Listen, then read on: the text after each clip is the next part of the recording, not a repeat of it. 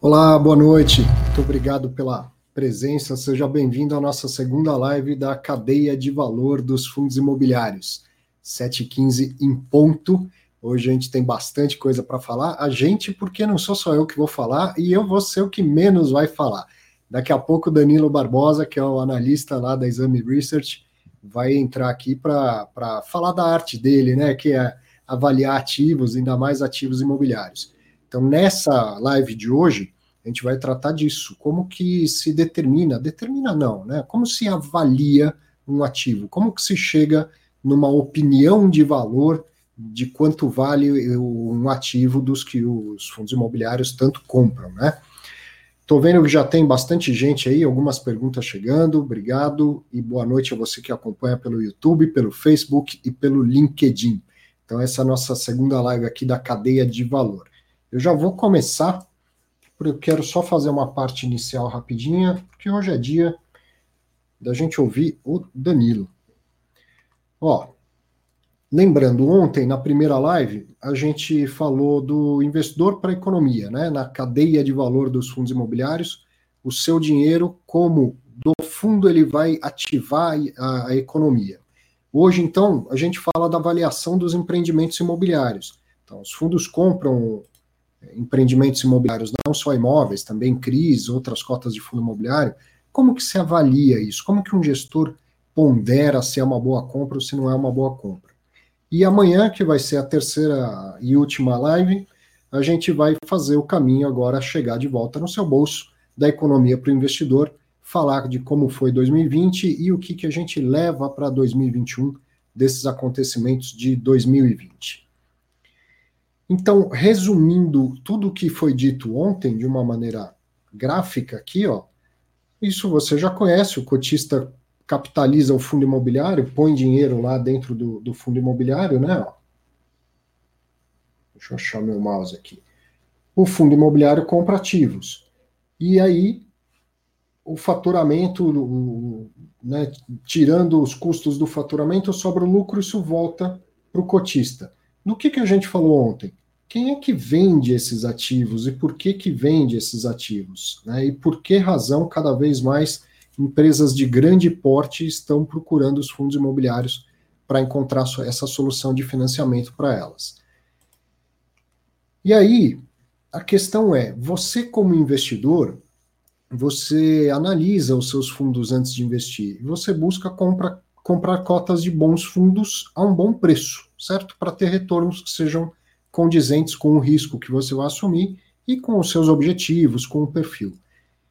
Quando o gestor do fundo vai fazer compra de ativos, ele tem um objetivo muito semelhante. Ele vai buscar bons ativos a um bom preço para gerar retorno condizente com risco. Retorno que vai, né, ser entregue ao investidor, ao cotista, eu e você.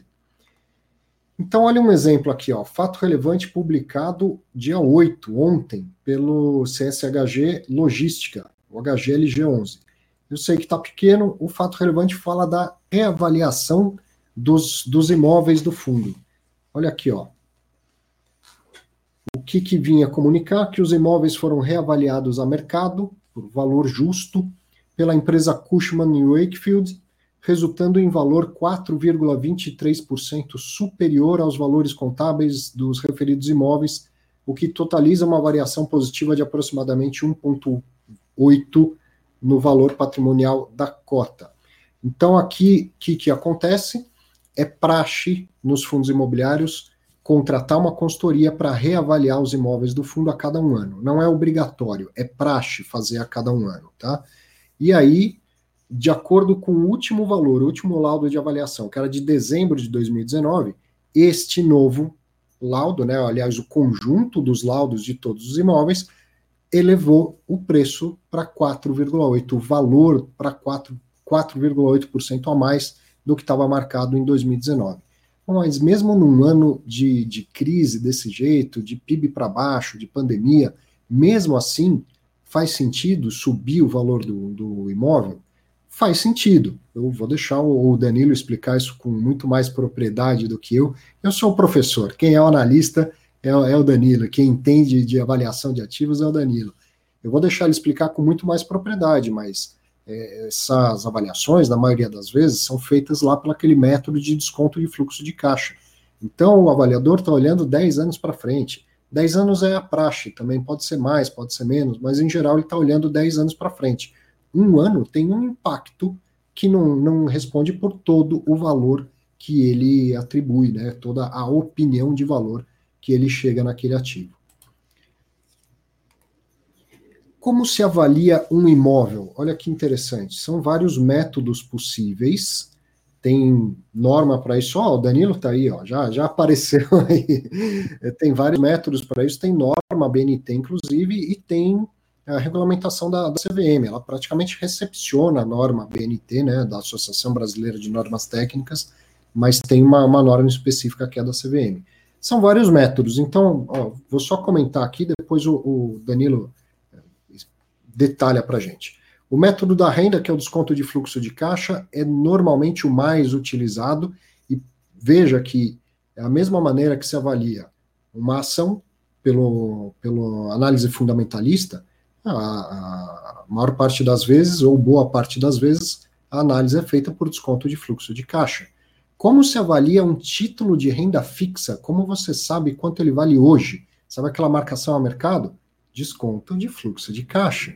Então, é um método muito utilizado e aceito para avaliar ativos que geram renda, né? Que tem fluxos de caixa constante. Então, por que não, não, não, por que seria diferente para avaliar um imóvel gerador de renda? Quando é o caso, esse é o método mais utilizado, não só no Brasil, no mundo todo. Tem outros aceitos, o método comparativo, a gente está falando de imóveis numa determinada região, dá para comparar com outros similares. Método evolutivo e involutivo, daqui a pouco o Danilo explica melhor, mas o, o evolutivo seria sair do preço do terreno, mais o material de construção, ah, o custo da obra e tal, né? Evoluindo todos os custos para chegar no preço, e o involutivo é o contrário, às vezes você tem um imóvel lá que o dono quer avaliar, na verdade, o terreno. Quanto vale o terreno? Então, involui, tira os, o preço do, do imóvel, das benfeitorias, para chegar no, no terreno. Se eu estiver falando bobagem, estou tranquilo, porque daqui a pouco o Danilo me corrige. E, por fim, existe a possibilidade de fazer essa, essa avaliação por inferência estatística. Aí você está falando de um imóvel muito específico, que não tem comparáveis, ou que não gera fluxo de, de, de caixa, ou que está numa localização muito diferente das outras, você pode buscar é, informações de imóveis meramente comparáveis, rodar um modelo estatístico e, e chegar num preço. Evidente que essa é uma, uma prática menos utilizada. Danilo, vou passar a bola para você, que eu já falei demais do que é sua praia. Mas é importante, né, nessa, nessa, nessa série que eu me propus a fazer, então, da, da jornada do, do, do dinheiro, né, da geração de valor no meio do caminho, a gente viu ontem o quanto, quando os fundos compram ativos, o quanto isso gera valor numa cadeia. Mas é, é importante fazer compras a um valor justo, né? Um valor interessante uhum. para todo mundo. Como que é isso? Explica isso. Se apresenta para quem não te conhece e, e fala um pouco da avaliação de ativos imobiliários. Bom, primeiro, boa noite. Obrigado, Arthur, por, pela oportunidade de participar aqui com vocês e trazer essa questão do valuation novamente aqui para o pessoal, que é uma, uma questão meio nebulosa ainda, porque muitos fundos não divulgam ainda. Isso é uma questão que ainda passa por a educação dos gestores também, é, divulgar os laudos aí para que as informações sejam mais claras. Bom, eu trabalhei aí quase sete anos aí com valuation na Cushman, justamente essa consultoria aí que você acabou de divulgar o, o, o laudo, o resultado do laudo, e então passei por vários cargos lá de sênior, de, de pleno, júnior, pleno e sênior, então passei por todas essas metodologias aí, tive a oportunidade de aplicá-las aí na prática. E, é, como você citou, É, noventa e nove por cento aí do, dos casos que são feitas as avaliações anuais, elas são aplicadas esse método do, do fluxo de caixa descontado trazido a valor presente, né? E o, e o que acontece quando a gente tem que aplicar esses outros métodos. E, e aí, é, não só um método, né? Às vezes são usados mais que um método. Então, quando você pega um laudo de avaliação, você vê lá a descrição dos métodos utilizados para uhum. chegar. E muitas vezes também pode ser utilizado o método de conciliação, ou seja, eu tenho esse método aqui que é o comparativo e tenho esse que é o involutivo e posso, e aí deu uma diferença entre eles, eu posso fazer uma conciliação deles, dar um peso para cada um e fazer uma média, por exemplo. Então, além de todos esses métodos, também você tem um método da conciliação Uh, entre, entre os métodos utilizados para avaliação. Então, o, o primeiro que você citou aí é o método do fluxo de caixa descontado, que, muito, que é o mais conhecido por todos, porque é o mais utilizado. Então, uhum. é, é aquela projeção das receitas, no caso de lajes, shoppings, é, hotéis, você tem o, o REVPAR, a taxa de ocupação. Então, você tem aquela estrutura de receitas, você tem uma estrutura de despesas e você tem um resultado. Então, como você tem uh, contratos que são projetados para o futuro, e aí é, vai muito do mercado, das informações que o, o, o avaliador tem naquele momento da avaliação para determinar, determinar a projeção daquele fluxo de caixa descontado, e no caso de ativos que uh, são perpétuos, entre aspas, né, que nada é perpétuo, mas uhum. é admitida uma perpetuidade desse fluxo de caixa descontado no décimo ano, então é aplicada nesse décimo ano a, cap- a capitalização, ou seja, a venda desse ativo, né? Então, uh, o que não acontece nos, no, nos empreendimentos para C R I, por exemplo, que tem uma data determinada, são uhum. um loteamento, você vai fazer a venda da, daqueles ativos, aquilo lá acabou. Aquilo não tem uma perpetuidade, então o fluxo ele é só trazido a valor presente com uma taxa de desconto. Uh, e, e quando esse método ele não é suficiente, é utilizado o evolutivo estático, quando, por exemplo, quando você tem um terreno pequeno, ou até mesmo o evolutivo onde você, é, pré, já, já facilitou aí meu trabalho, onde você agrega a construção, evolutivo você tira para saber o valor do terreno, e citando um pouco do C R I, né, é, que muitas vezes o que você tem ali hoje, o que vale, o C R I é o terreno, né? Quando você vai constituir um C R I, você não tem a construção ainda, justamente porque o, o C R I precisa existir, porque ele vai precisar do dinheiro e a, da distribuição para conseguir fazer a construção daquilo. Então, uh, o que, que o avaliador, ele vai, a primeira coisa que o avaliador vai fazer quando ele pega, puta, valuation de C R I, ele vai pegar um comparativo de terreno, vai ver se aquele terreno faz sentido, se aquele valor pago pelo terreno ou o valor que vai ser adquirido do terreno, se aquilo faz sentido com o mercado. Então, eu vou comprar um terreno de dez milhões, vou vender todas as minhas casas por cem milhões. Então, eu vou ver se aquela construção, o avaliador vai pegar se aquele custo de construção faz sentido, se a velocidade de vendas que está sendo utilizada faz sentido, se o, se o preço por metro quadrado daquela projeção que ele está falando, ah, eu, eu tenho um V S O, que é um termo muito utilizado, que é a velocidade de venda, é variável, vou vender vinte por cento na saída e depois dez por cento. Então, a consultoria, ela tem é, o banco de dados para fundamentar, bom, para esse tipo de caso aqui que você está falando que vai vender vinte, trinta ou dez, eu tenho aqui esse outro empreendimento que eu também já avaliei há pouco tempo na mesma região, que o cara vendeu cinco. Como é que você está falando que vai vender trinta? Uhum. Então, tá aí a briga do, da, das securitizadoras com, com os avaliadores. Então, é justamente no preço e na velocidade de vendas. Então... Por que, que a gente vê, como no caso agora do, do H G L G, que a gente acabou de ver o fato relevante, mesmo num ano de uma, de, de uma crise, né, dessa extensão, o, o novo laudo faz o, o preço subir? O, uhum. o que, que provavelmente o, o avaliador concluiu, né, para chegar nesse, nesse valor mais alto do que do ano passado? Bom, primeiro que o, o tanto já, nós vimos isso inclusive para escritórios também, né? Isso uhum. valorizando, mas se você pensa, nossa, mas num cenário desse, né, de crise e tal, como é que os valuations estão subindo, né? Essa é, é a preocupação e a, e a não incoerência do que é o que acontece no mercado, se você pensa que vai acontecer na vida real. Por quê? Esses imóveis uh, logístico e, e esses de triplo A ali da Faria Lima, que subiu mais de vinte por cento, Uh, o, o avaliador, ele percebe que aqueles contratos, eles vêm sendo honrados, né? Aquilo, é, ele não teve grandes devoluções. O contrato está sendo honrado, são contratos de dez, quinze anos, e ele percebe que no ano passado ele precificou aquele risco uh, num patamar, e hoje, com tudo que aconteceu, as lajes estão, estão ocupadas, os galpões estão ocupados, então ele pode ver que aquele nível de risco que ele precificava em dois mil e dezenove, hoje pode ser um risco menor. Então, depois de tudo que aconteceu, ainda aquilo está ocupado e ainda gerando receita, então ele, ele fala, bom, então onde eu vou precificar isso? na taxa de desconto. Então, uhum.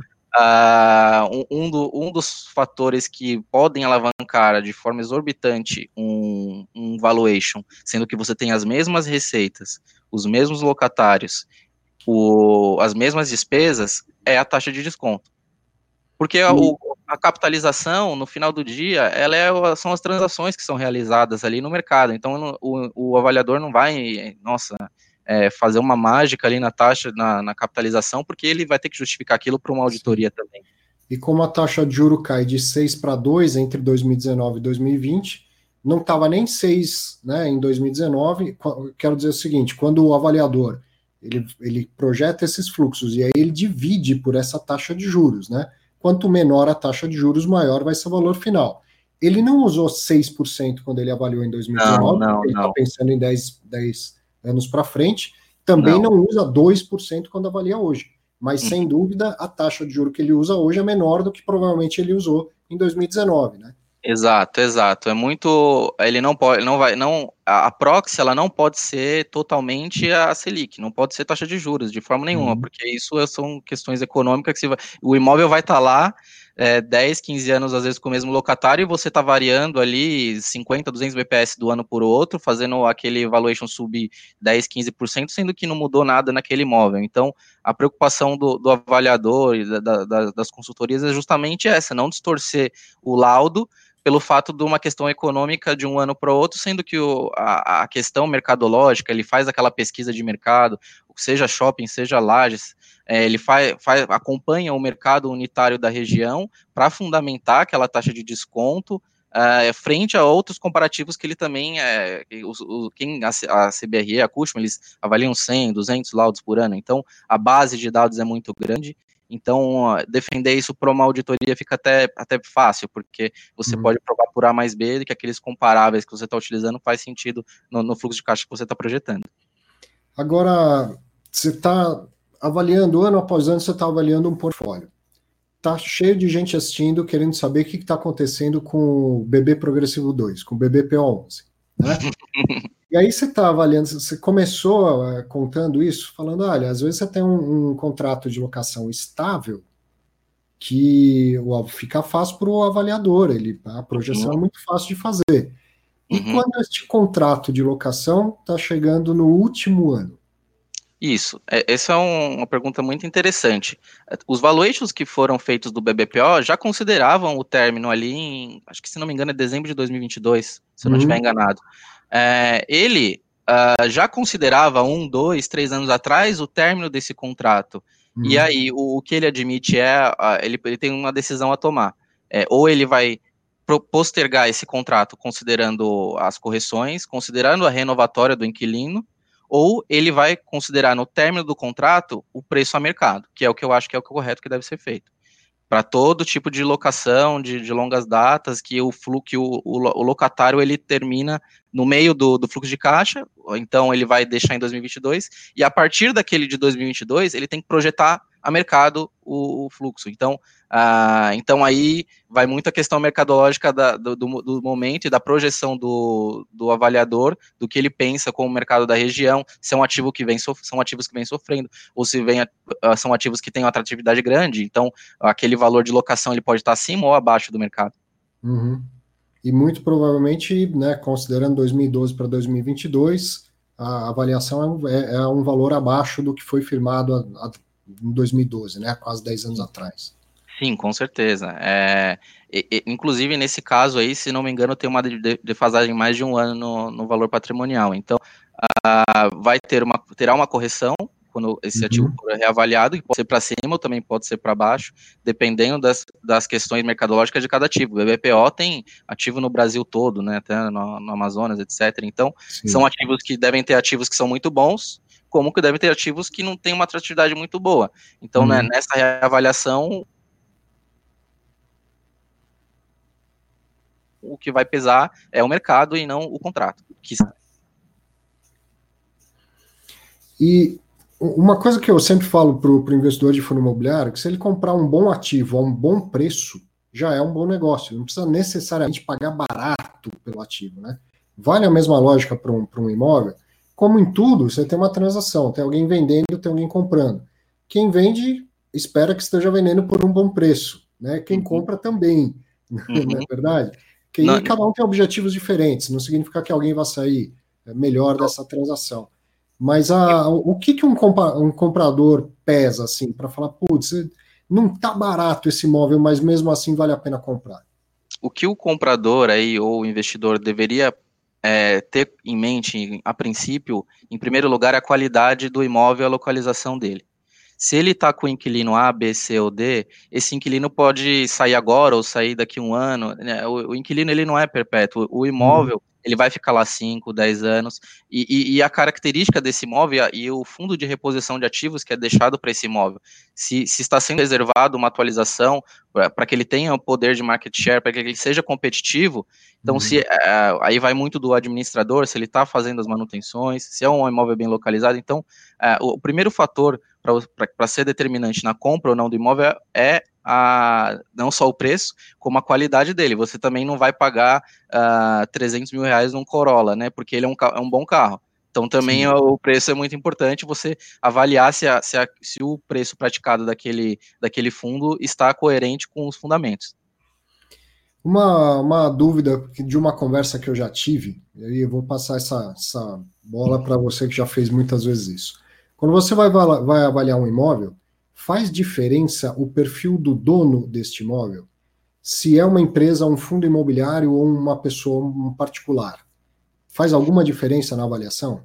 Então, isso vai fazer diferença, assim, se, o, se é uma pessoa física ou se é um fundo, o, o imóvel, ele existe, ele está ali e ele tem um valor de mercado. Independente uhum. se, ah, se, é, se, são, se é um fundo imobiliário ou se é uma família grande, isso não importa. O que importa é a, a, o, o preço de mercado da, da região, o, o quanto que é praticado em termos de, de upside, quando você vai projetar um fluxo de caixa, então você vai ver, vamos supor, num shopping, ele vai ter os, os, os, os escalonamentos. Em lajes uhum. comerciais, você tem as renovatórias, que pode ser corrigida ou não por I G P M. Então, essas nuances não dependem de se é A ou B, ou se sou eu ou se é o Arthur dono. Depende, sim, da qualidade daquele imóvel e se ele uh, está praticando uh, os preços, preços competitivos, que são competitivos com o mercado. Eu te perguntei isso porque para o curso Construindo Renda com, com Fundos Imobiliários, né? Eu já fiz a primeira parte das entrevistas com o Fernando Crestana, que vai, vai ser um, um, uma forma diferente da gente ter aula com um profissional do mercado e tal. Legal. E ele fez uma, uma colocação, uma provocação a respeito de, do preço das cotas de fundo imobiliário em comparação com o imóvel. Uhum. E aí ele falou justamente isso. O avaliador não faz diferença se o imóvel é de, um, de uma pessoa, de uma empresa ou de um fundo imobiliário. Mas não. Estando dentro de um fundo imobiliário, tem vantagens que deveriam ser precificadas. Ele defendeu o peixe dele. É, mas, mas é, é, é evidente, quem, quem assistiu, vou até colocar já o link aqui do, do curso, já que estamos falando, vou colocar aqui no chat. Mas quem vai assistir vai, vai perceber a, a motivação, né, do, dele, dele falar isso, uhum. e, e faz sentido, faz sentido. o, o imóvel... Quando ele é avaliado, tanto faz. Agora, se você compra diretamente o imóvel, você compra via veículo, fundo imobiliário, exato. Tem características ali que são mais eficientes. Então, inclusive, isso pode sim parar no preço, né? Inclusive hoje, né, saiu, tá quentinha a matéria aí, depois a gente posta pro pessoal a, uma matéria que, que o Juliano da Exame fez comigo, a, a diferença do, do fundo, imo, comprar imóveis de fundo imobiliário e imóvel físico. Então, tem lá cinco minutos de explicação, eu dando várias, várias, várias vantagens com relação, do fundo imobiliário com relação ao imóvel físico. E aí a gente pode discutir também, no, numa outra segunda rodada, uns, uns trinta, quarenta minutos só disso. É. Bom, continuando em avaliação, mas vamos pensar no seguinte, quer ver? Ó, vou até colocar só para cumprir a minha... Fundo imobiliário não compra só imóvel, Danilo. Ele compra empreendimentos imobiliários. E aí Isso. boa parte da indústria compra C R Is, que são títulos de renda fixa com lastro no mercado imobiliário, né? E, e também compram fundos imobiliários, os F O Fs. Uhum. Começando por C R I, como que se avalia um, um, um C R I? Quando você, você até já falou, você vai fazer um método comparativo e tal. Deu um spoiler. A avaliação do, do C R I, me corrija se não for isso, quando é na sua origem, né, na estruturação, a avaliação desse C R I está na taxa de desconto, não é isso? Isso, sim, no risco. Sim. Fala, fala. Está realmente no risco de que aquilo, de que aquela projeção, daquela velocidade de... E aí é muito importante ressaltar esse ponto que você é, pode micar um, um, uma projeção ou um projeto com a velocidade de vendas e preço. Então, o C R I, ele quer fundamentar uh, a securitizadora, eles querem tomar o empréstimo, então eles vão tentar convencer o mercado de que aquilo não, não está superinflacionado e que aquilo, se aquele projeto para em pé, ou seja, eu gasto é, dez milhões no terreno, vou gerar um V G V de noventa milhões, vou ter, é, sei lá, quarenta, cinquenta por cento ali do, do gasto e vou ter trinta milhões ali de lucro. Então, a, a, o papel do avaliador é ver, esse, isso aqui para em pé? Então, uhum. vamos a fundo nas premissas, é, linha a linha, fa, é, verifica se o, se o unitário de, do por metro quadrado do terreno faz sentido, se o terreno que ele está pagando é realmente o preço de mercado, esse é, é o primeiro, primeiro ponto. E no cenário as-built, ou seja, no cenário com toda a construção, toda, toda a venda do, do portfólio de, de residencial, ou que seja aquela, aquela incorporação, multipropriedade, se aquilo, se aquilo faz sentido, trazido a valor presente, vai gerar um valuation de X. Só que aquilo lá é, vai exigir garantias, né? Uhum. Porque aquilo vale é, cem milhões, hoje vale dez. Então, a, a preocupação com as garantias, eu acho que deve, nesse caso, deve ser muito maior que com valuation, porque quando a gente compra um C R I, a gente uh, observa muito o, o valuation, às vezes, muitas vezes nem é divulgado, né? O que tem lá é mais a, a garantia, o que divulga, assim, é, então, uh, eu, eu, é o que deve ser visto mesmo, se, se há fundamentação para todo aquele montante de investimento, se há uma garantia específica para aquilo. E aí, então, você está falando do, do caso do, dos multipropriedades ou do, dos C R Is pulverizados, não precisa Exato. Ser multipropriedade. Agora, e no caso de um C R I que está lá empacotando, vamos dizer assim, um contrato de locação, é mais fácil de avaliar, então? Sim, porque eles, você já tem é, comparáveis, né? Então, quando você está juntando e, e querendo fazer esses contratos de locação e, e fazer uma securitização desses, desses recebíveis, uh, é mais fácil no sentido de que você é, tem dados de mercado que fundamentem aquela operação. Então, a, já para um empreendimento que é um Greenfield, que é um Greenfield, trazendo aqui para que todo mundo entenda, aquele empreendimento que está na, na terra, né? Na terra uhum. batida. Então, é mais difícil de você projetar, porque você vai ter várias nuances naquela projeção. Já um, um contrato de locação que você já tem aqu- aquilo firmado, aqu- aqueles recebíveis são, são reais, ou seja, de, de timeshare, por exemplo, que a gente pode citar aqui, que já tem um fluxo de recebíveis, e ele consegue comprovar isso com extrato, etcétera, e isso torna mais fácil a, a valoração. Bom, vou pegar duas perguntas que chegaram. Essa primeira do... do... do Alan, ela é, ela é complexa pelo, pelo tanto que ela é aberta, né? Olha o que ele perguntou. Se vale mais a pena comprar a cota de um fundo é, de, por cento e vinte reais com um yield de cinquenta, com um rendimento de cinquenta centavos por cota, ou duas cotas de um fundo que custa sessenta e dois reais com um rendimento de trinta e cinco centavos a cota?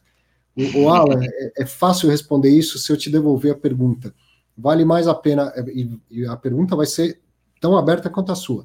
Vale mais a pena comprar um imóvel por duzentos mil, que dá mil e quinhentos de, de aluguel, ou um imóvel por setenta e nove mil, que dá oitocentos e trinta e cinco por, de, de aluguel?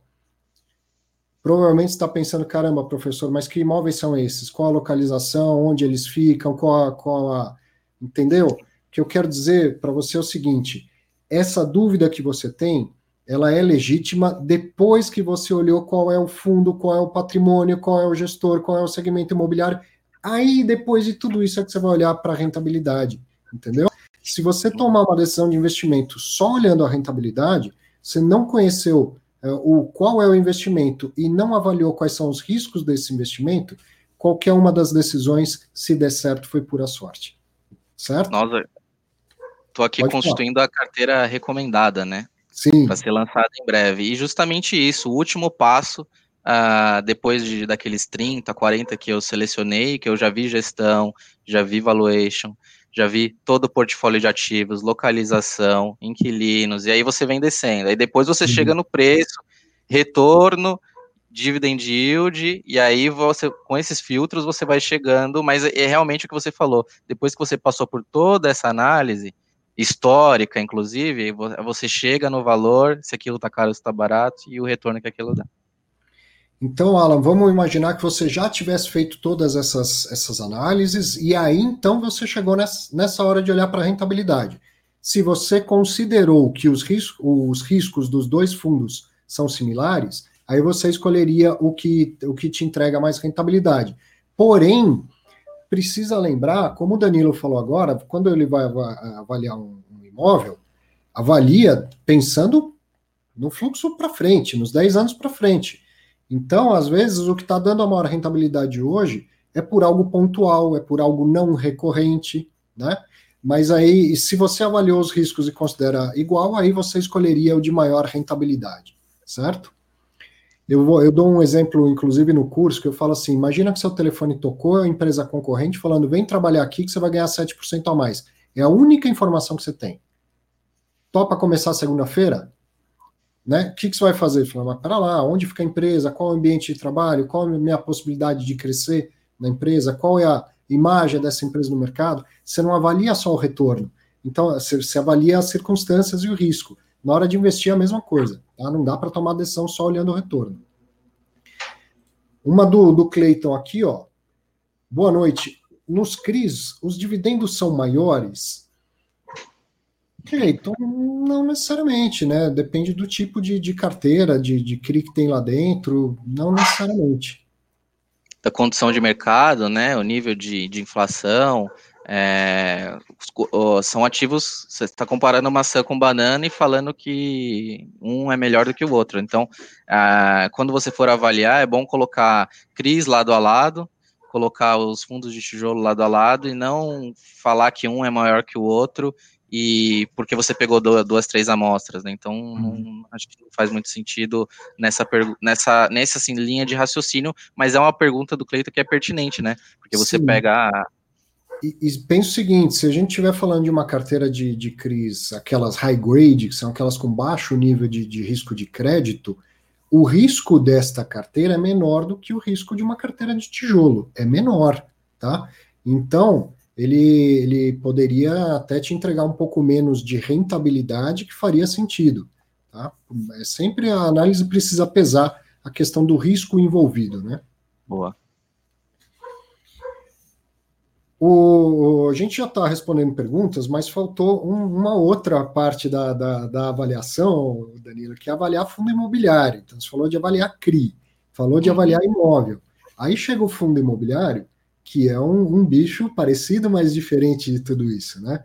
O, o fundo compra ativos, e aí você, como analista, vai avaliar se o fundo está num bom preço para entrada ou não. E isso depois que fez tudo aquilo que a gente falou antes, né? Avaliou o portfólio, tal.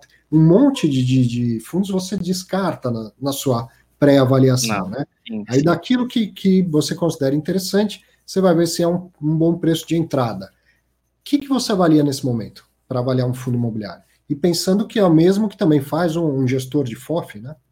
Uhum. Eu levo muito em consideração aquela relação até quinze por cento do, do, do preço patrimonial, depois de todas as análises. Levo em consideração também a, a equipe gestora, também é muito importante, porque uh, você confiar naquele, naqueles caras que estão ali na frente comprando e vendendo os imóveis, uh, você vê que alguns que entregam tal no preço bom ou tem um retorno bom, mas eu não, você acaba não confiando tanto na gestão. Então, um passo importante que, inclusive, eu fiquei três semanas fazendo ultimamente nessas, nesses últimos períodos, foi a conversa com os gestores. Então, hum. é justamente entrar em contato com eles, agendar, e aí você sentir É, nessa conversa, se, qual, qual que é o apetite ao risco do gestor, qual conhecimento de, de mercado que ele tem, ou seja, é, co, como que ele lida com as diligências, ah, como que ele, se ele divulga os valuations ou não. Então, ah, se as informações são claras ou se ele só está vendendo ali o meio que o peixe dele. Então, é essa, esse traquejo que você tem que ter ali, além do, do preço, do, da, da relação de preço, retorno, é, acho que a questão da, da gestão é muito importante na avaliação de um fundo imobiliário. Porque o que a gente está buscando é, é construir uma renda que seja perene, né? E exato. O gestor vai ser muito importante ao longo do tempo para isso, né?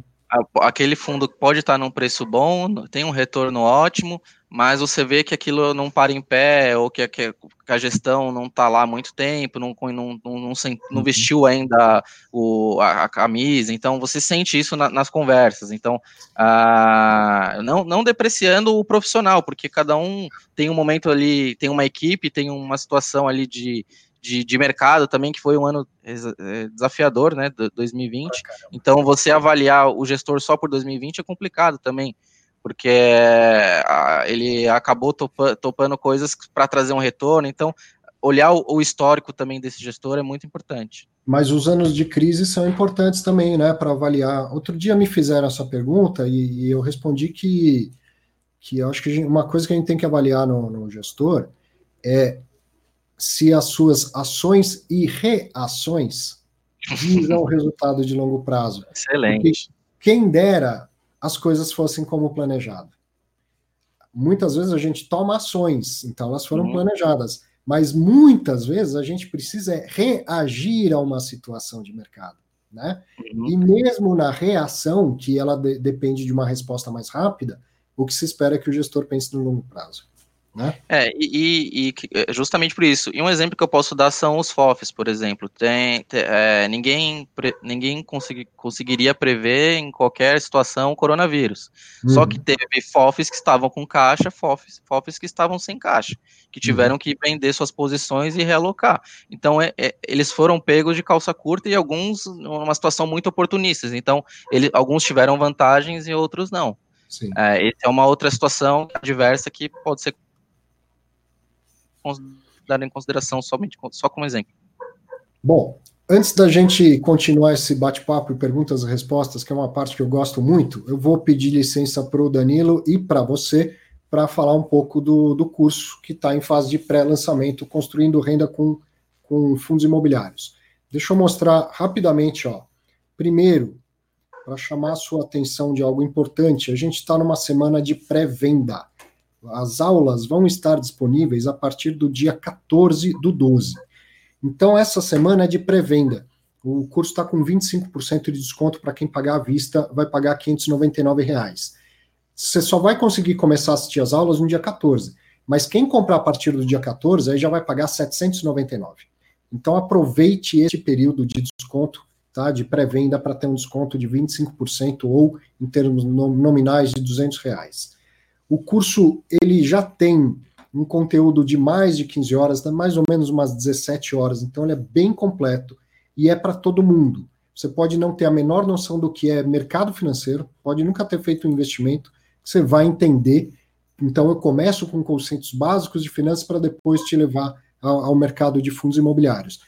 E agora, mesmo que você não seja então tão iniciante assim, você até já tem alguns investimentos em fundos imobiliários, também vai te atender. Essa parte que já está gravada, que eu chamo de conteúdo essencial, ela atende, não tem pré-requisitos, então ela atende desde o mais leigo até quem já tem algum conhecimento, e eu te entrego no final com um conhecimento que eu considero é, intermediário, né, de um, de, do ponto de vista do, da profundidade do, do conteúdo.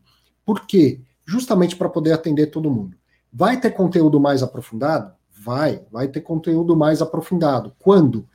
A cada trimestre a gente vai colocar novas aulas lá. Então, até por uma questão didática, se eu pego um assunto e vou aprofundando, aprofundando, aprofundando, aquele que é leigo, que está começando agora, ele começa a se desinteressar. Já pensou se para cada etapa, para cada passo, de, de, imagina o tanto de coisa que tem para falar desse universo, a gente fosse, em cada assunto, vamos aprofundar para caramba, depois vamos para um outro, começa do zero e aprofunda para caramba. O curso não anda, ele não tem dinâmica. Então, esse conteúdo essencial, ele sai do zero até o nível intermediário. Aonde a gente tem espaço para aprofundar? Nas atualizações trimestrais. Porque daí é opcional. Se você não quiser chegar nesse nível de profundidade, não tem problema. E quem quiser, vai encontrar.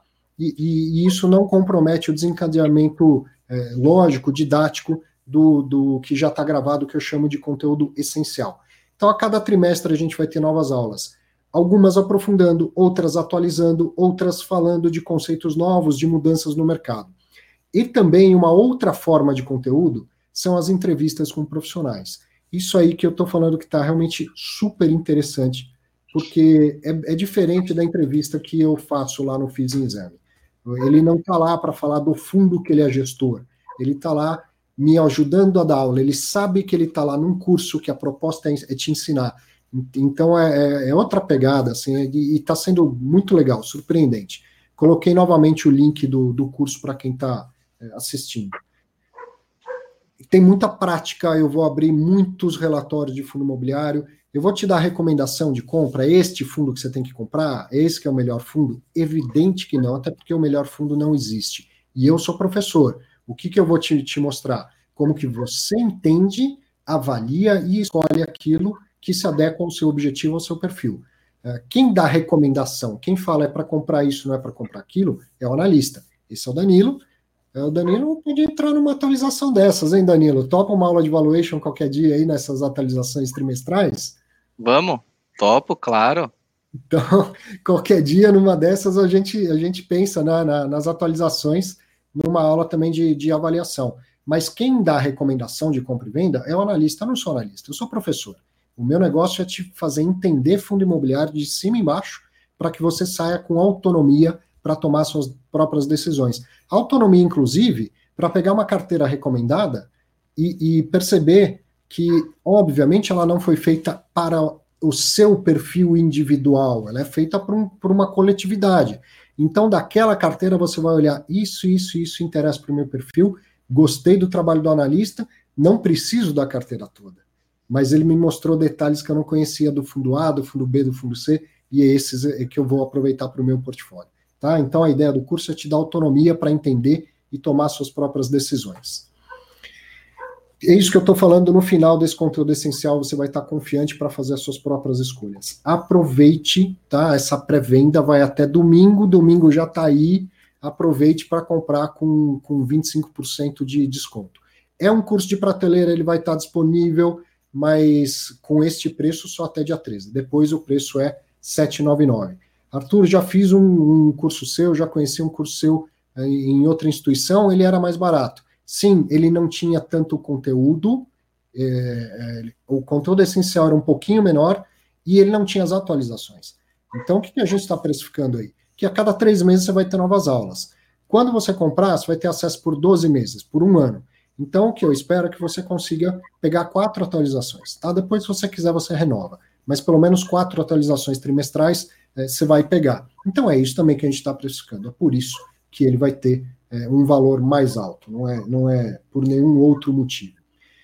Antes da, da gente, então, ir para o bate-papo, lembrar que amanhã a gente vai fazer o caminho contrário dessa trajetória de geração de valor. Já falamos seu dinheiro indo para a economia real. Hoje a gente falou como que se avalia, quanto que decide comprar, vender, quando que decide não comprar um imóvel, como que se arbitra o valor do, de um imóvel, dos empreendimentos imobiliários, e amanhã a gente vai falar da economia para o investidor. Como que isso vai voltar em rendimento para você, em valorização de cota também, eventualmente, e aí a gente faz um balanço de como como está sendo dois mil e vinte, que está quase no final, e o que, que a gente pode carregar, esperar para dois mil e vinte e um, certo? Vou passar, então, para perguntas e respostas. Vamos voltar aqui. Onde estávamos? A última pergunta foi essa do, do Cleiton. Tem uma bem específica do, do Mogno. Por que está caindo tanto? Eu confesso, Nilson, que eu, a única coisa que eu vi foi sair um fato relevante ontem falando de desenquadramento. Talvez seja isso e talvez o mercado não, nem entenda direito que, que desenquadramento é esse, né? Pode ser que seja esse o, o, o motivo, pode ser. Não sei se o Danilo viu alguma coisa diferente em relação a isso. Não, desse eu não acompanho. Não, desse eu, eu não... A questão do desenquadramento, aproveito para explicar. O fato relevante diz que o fundo ficou vendido, o fundo ficou short. Caramba, mas o fundo não pode ficar vendido. O que, que pode ter acontecido? Realmente não sei, vou dar uma opinião, tá? Erro operacional. Eu fui agente autônomo por dezoito anos. Então, meu, meu cliente me ligava, podia ser você, me ligava, falava, pô, eu te atendi aqui, outro telefone aqui, é, dois clientes e tal, e aí você falava assim, ó, vende cento e treze cotas do fundo tal. Você já passou por isso. Em vez de digitar cento e treze, você digitou cento e dezesseis, que é a tecla de cima. E deu enter e vendeu. Pode ter sido isso, meramente isso. Tá? Às vezes se especula muito. Tá, o gestor está fazendo o que não pode, está tomando risco. Pode ter sido meramente um erro operacional. E aí você não se dá conta no, no, durante o dia, só aparece no dia seguinte. E aí desenquadrou. Tá? O que, que um cliente meu tinha que fazer? Tinha que recomprar as cotas, três cotas que ele não tinha, certo? E, mas no, quando o negócio está quente, quando está num dia de bastante operação, você não percebe, só vai perceber, perceber no dia seguinte. Eu acredito, eu conheço o Daniel Caldeira, eu acredito nessa, nessa hipótese, tá? Mas no, como não tinha detalhamento no fato relevante, também não posso afirmar que tenha sido isso. Outro ponto é o que, que é cair tanto para ele, né? O que, que é o apetite dele ao ah, risco? O que cair, cair tanto para o Arthur, para o Danilo cair cinco por cento, dez por cento pode ser questão de desenquadramento, não. Questões pontuais, que o fundo vai correr atrás. E, mas assim, se há, se há um fundamento maior, ainda mais fundos de fundos que eles estão ali é, fazendo os trades, que não tem nada assim muito, puta, pagou muito caro por um imóvel, é, o preço que ele paga é o valor dali da cota, então é realmente... Uh, ver o que, que é caro para ele, se ele realmente se, se ele realmente está aplicando nos ativos certos, né? Olha, olha que interessante nesse aspecto que você puxou, né? A pergunta do Renan é: boa noite, algum fato relevante que justifique a queda brusca hoje da maioria, da maior parte dos fundos imobiliários? O I F I X caiu zero vírgula trinta e quatro, né? Não, a, ao meu ver, não parece uma queda brusca.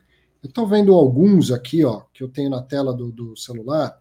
H G R I U caiu zero vírgula setenta e três, uma queda, H G L G caiu um vírgula dezesseis, ele pode considerar isso uma queda brusca. Eu, particularmente, considero relativamente eh, normal esse tipo de movimento.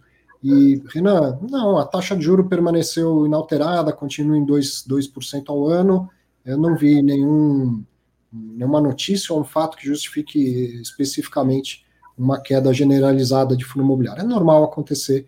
Um dia cai, outro dia sobe. E quer acompanhar isso? O Danilo coloca no, no Instagram dele todo dia o fechamento de mercado com gráfico legal. Você consegue ter noção também por segmentos do mercado. Vale a pena, acompanha o Danilo lá no, no Instagram. Essa pergunta é bem interessante. Ó, o Cleiton falando: sou iniciante, qual a diferença em lajes corporativas tipo A, A A A ou B? Bom, bom deixar para o Danilo isso aí, mas uhum. Posso te dizer que muda um pouco essa categoria para cada, para cada consultoria, e é fácil você encontrar esse tipo de informação, tá? As consultorias têm isso disponível. Ah, as consultorias, existem outras classificações além dessas, né? Então, uhum. O imóvel triplo A seria aquele imóvel com todas as benfeitorias, na maior qualidade, trazendo assim a...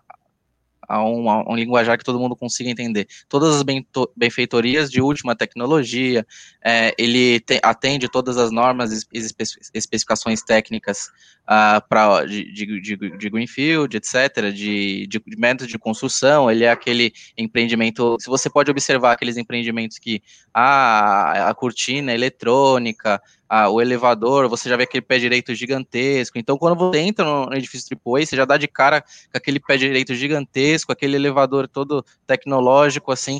Já um edifício tipo A, é aquele edifício que muita gente, o A ou B, tem várias salas, é um empreendimento que já tem um pé direito mais baixo. Então, ah, o que diferencia as lajes corporativas é a qualidade do, do, da construção. E ela pode ser classificada em... É, triplo, a, uns classificam como A mais, outros A a mais, então uh, existem uh, várias uh, especificações a serem cumpridas para eles serem enquadrados em um triplo A, um A ou um B.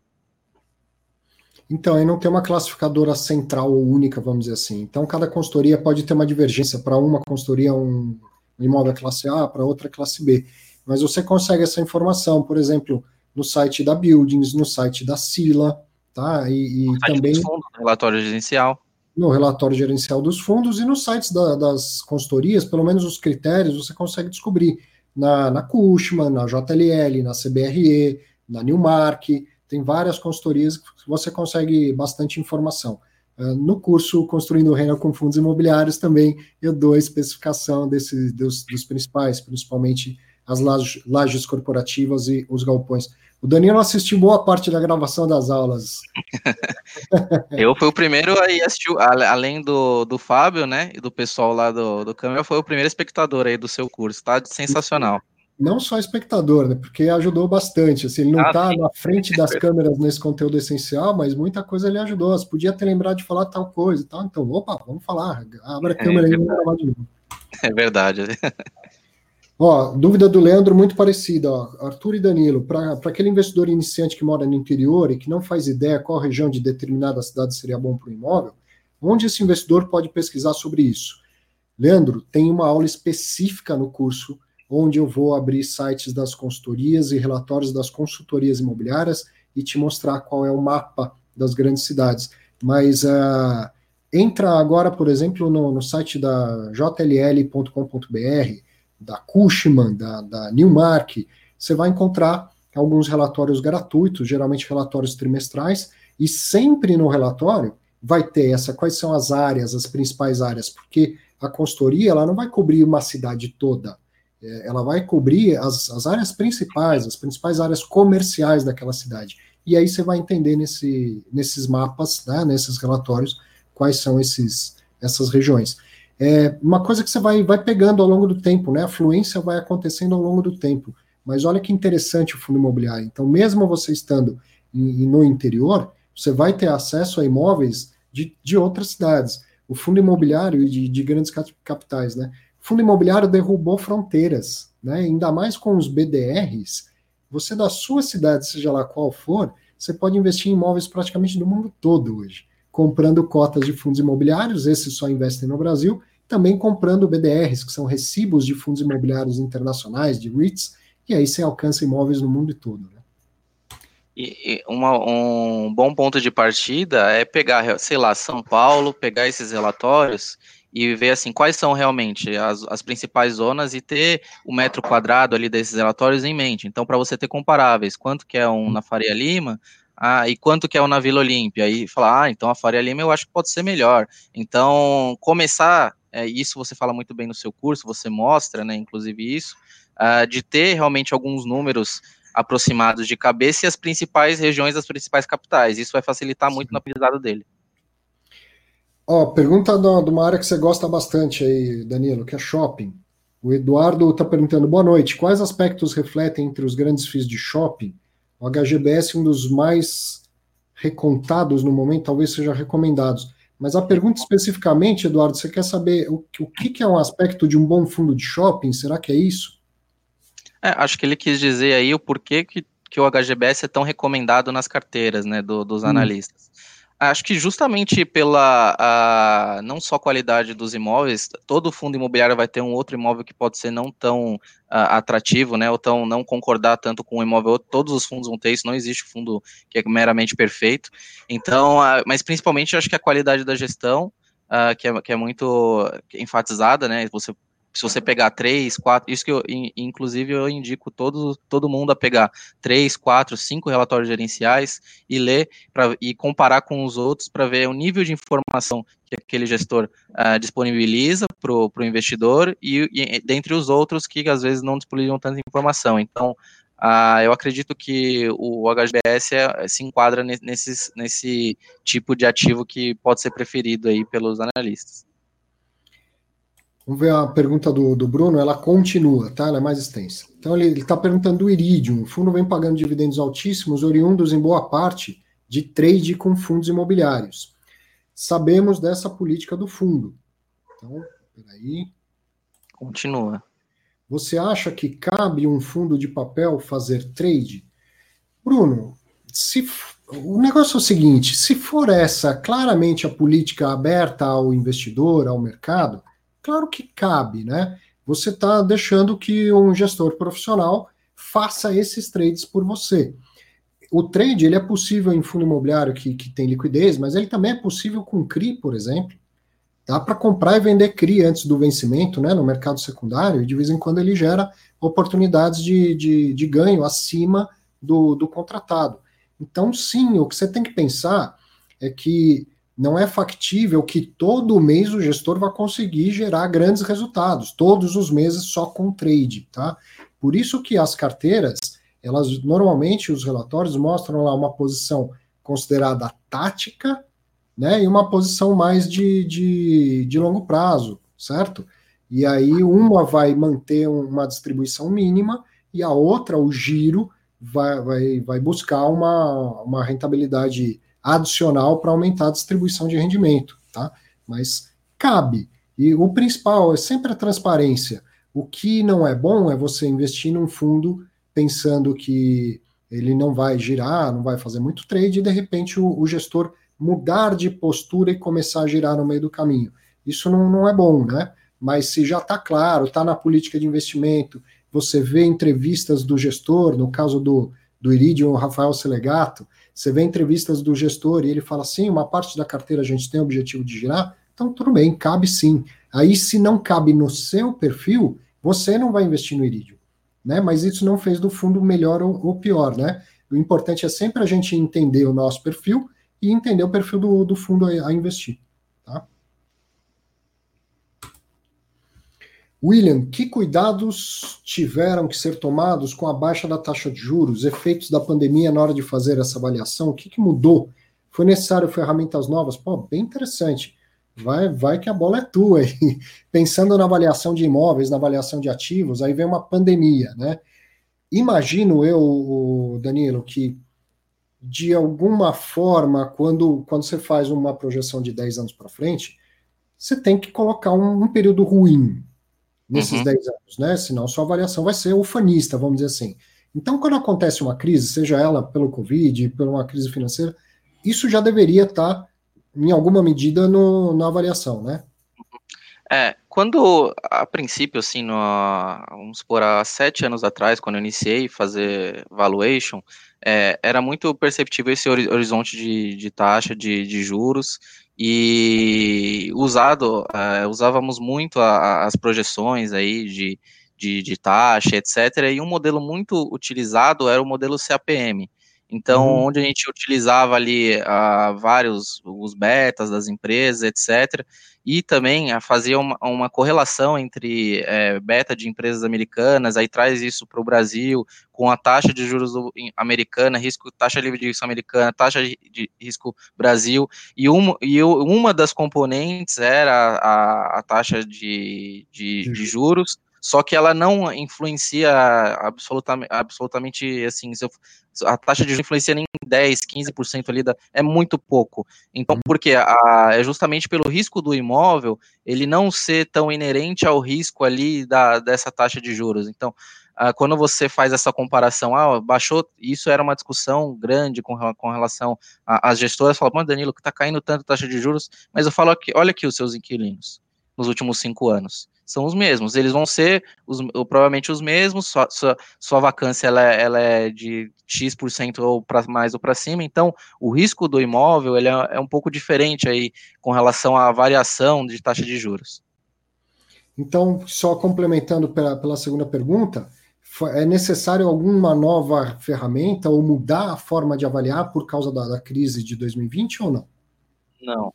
Não, não, não. As ferramentas e o, a, a metodologia, ela, é, vai, vai ser, ela tem que ser a mesma, porque se eu mudar a cada crise, aí eu, aí eu vou entrar em contradição. Então, uhum. ah, então cinco vídeos você tem essa metodologia e aí isso vira uma bola de neve, é, e que é o que, a, o que a insegurança que o mercado não quer.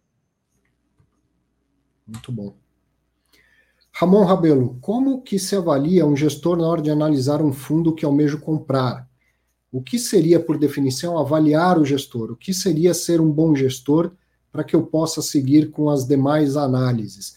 Eu vou dar alguma opinião aqui, o, o Danilo vai dar a dele, e como ele falou, nas últimas três semanas, ele está em contato direto, reuniões e reuniões com todos os, os gestores.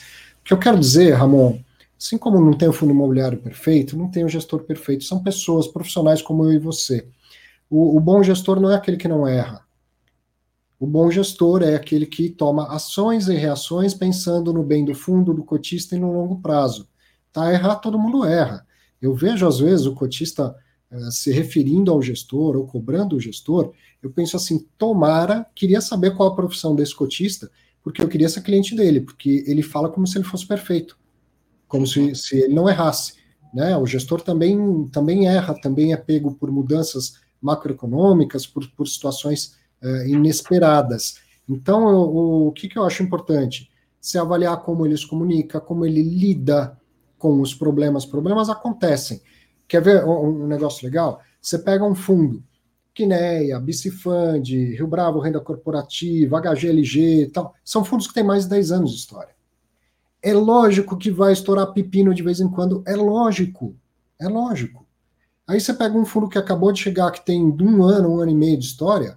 Ah, nunca deu problema no fundo. Claro que nunca deu problema, ainda não deu, não deu tempo de ter problema. Tá certo? Mas imóvel dá problema, inquilino dá problema, a cidade muda, né? Então, você pega um fundo mais longevo, você consegue ver, inclusive, quais problemas aconteceram e como o gestor lidou e como ele se reportou ao mercado e ao cotista em relação a isso. Então, eu, eu diria que, é, vou repetir aquela frase que eu formulei uns dias atrás, na, foi um evento de vinte anos da Rio Bravo, me convidaram lá para um, um bate-papo, e aí a Anitta me perguntou, o que, que é um bom gestor? Eu falei, Anitta, um bom gestor é aquele que tem ação e reação, pensando no bem comum do fundo e pensando no, no longo prazo. É super aberta essa resposta que eu estou te dando, eu sei que é, mas não, não tem como ser assim, percebe que a gente está falando de algo subjetivo, de algo pessoal, não tem como eu ser objetivo de falar é A, B, C ou D, né? Mas é, fala, fala, Danilo, dá sua opinião também. Depois da aula é difícil complementar, mas vamos lá. é, o que eu vejo muito também, além de todos esses pontos que você falou, é com relação às, às últimas e, e às, às aquisições que são feitas do fundo. Então, uhum. ah, o fundo comprou tal ativo. Então, a primeira coisa que eu vou fazer é pegar os ativos da região, ver a tipologia e comparar com o preço do metro quadrado. Então, e aí decidir se aquilo foi ou não uma boa aquisição, dependendo da, da, da tipologia do imóvel. E também, ah, com relação às emissões, ah, muito se fala, ah, emitiu abaixo do é, preço patrimonial, mas muito pouco se fala das alocações dessas emissões, sim, né? Então, é, uma, uma emissão aba- um pouquinho abaixo do preço patrimonial pode ser compensada em termos de retorno com uma ótima aquisição. Então, é, o, os gestores são muito apedre- apedre- apedrejados com relação às emissões, mas aí quando, quando, na aquisição ninguém fala nada, ninguém olha, ninguém fala, putz, esse cara tá comprando muito caro, né? Então, esse é um outro ponto Uh, que para complementar em, em todos esses itens que você falou. E é um aspecto que eu abordo na, na entrevista com o Fernando Crestana, que está lá no que, que vai ser material complementar no curso lá no Construindo Renda com Fundos Imobiliários. Legal.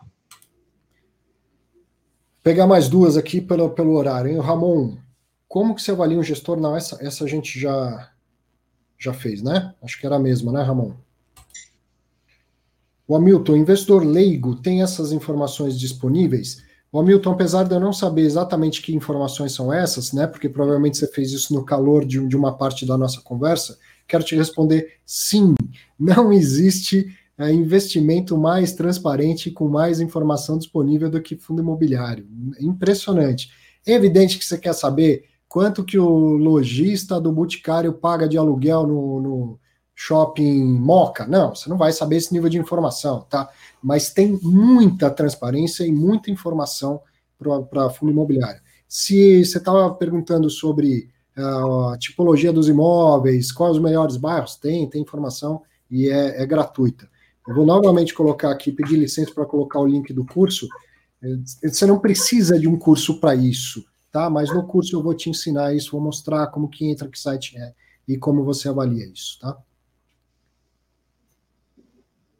Oba, pergunta vindo do LinkedIn, do Marco Antônio da, Marcos Antônio da Silva.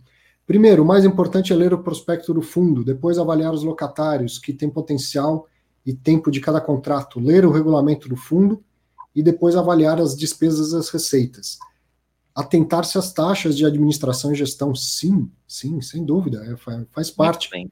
Lembrar que é serviço, né? Você não escolhe simplesmente pela taxa mais baixa, serviço bom nunca vai, vai custar barato, mas se for caro demais, acaba impactando, sim.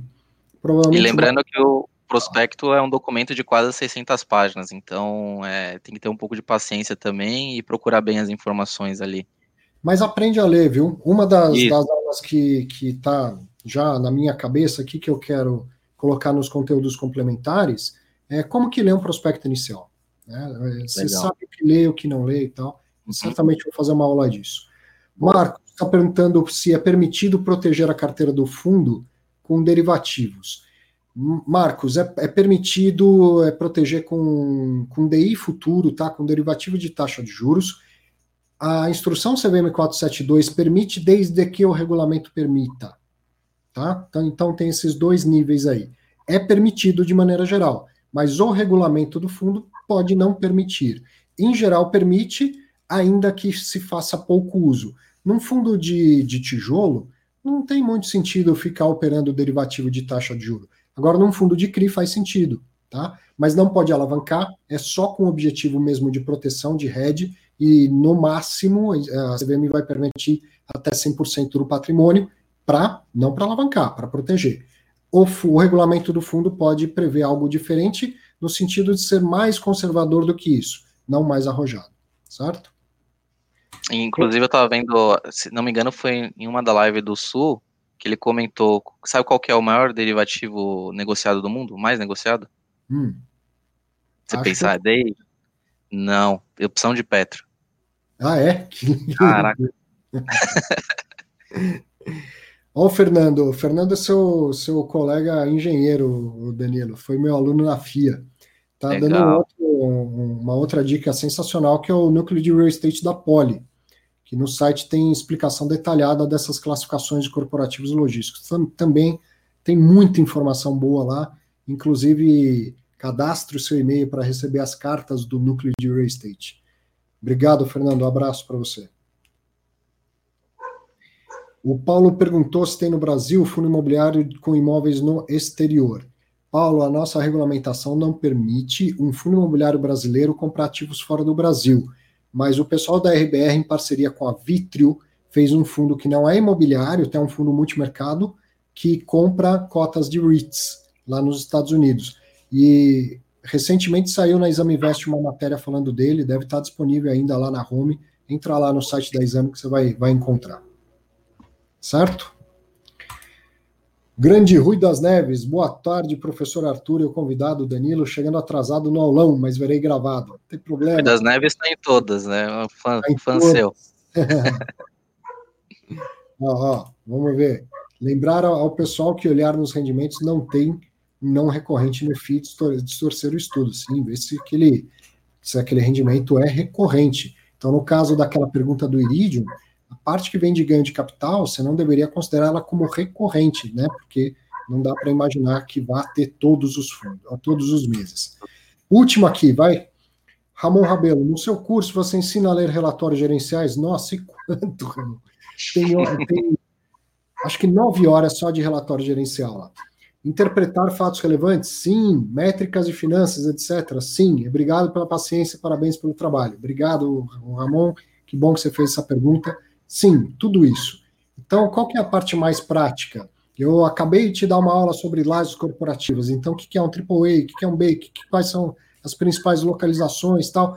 Conteúdo teórico, importantíssimo, mas teórico. E aí, qual que é o passo seguinte? Eu vou lá e abro com você vários relatórios gerenciais de vários fundos de lajes corporativas. E aí, a gente vai, vou até rabiscando a tela. Então, a gente vai vendo na prática, você vai aprendendo a, a ler o relatório. E não tem jeito, no meio do relatório aparece a, a, a uma oportunidade da gente, com a prática, reforçar um conceito, voltar a falar de uma, de uma aula anterior. Então, tudo isso é feito bastante. Quem já fez meu, um curso comigo sabe que, que é assim mesmo que funciona. Bom, tem uma última aqui, ó, da Giana. Prometo que é a última, Danilo. Essa eu não, não sei dizer, não sei se você sabe, ó.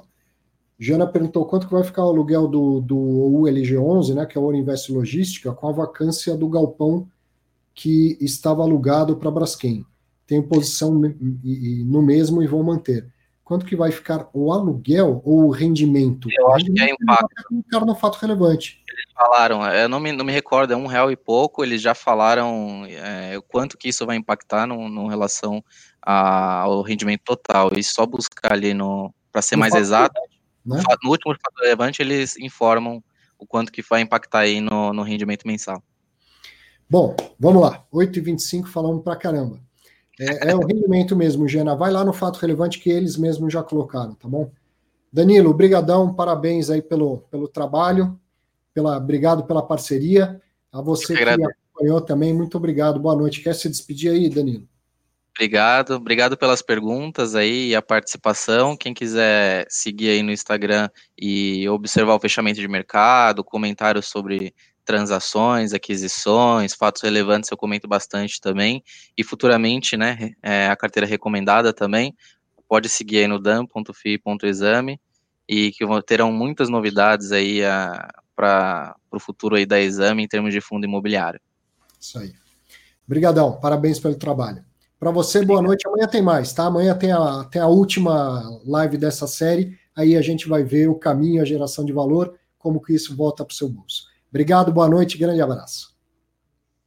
Um abraço.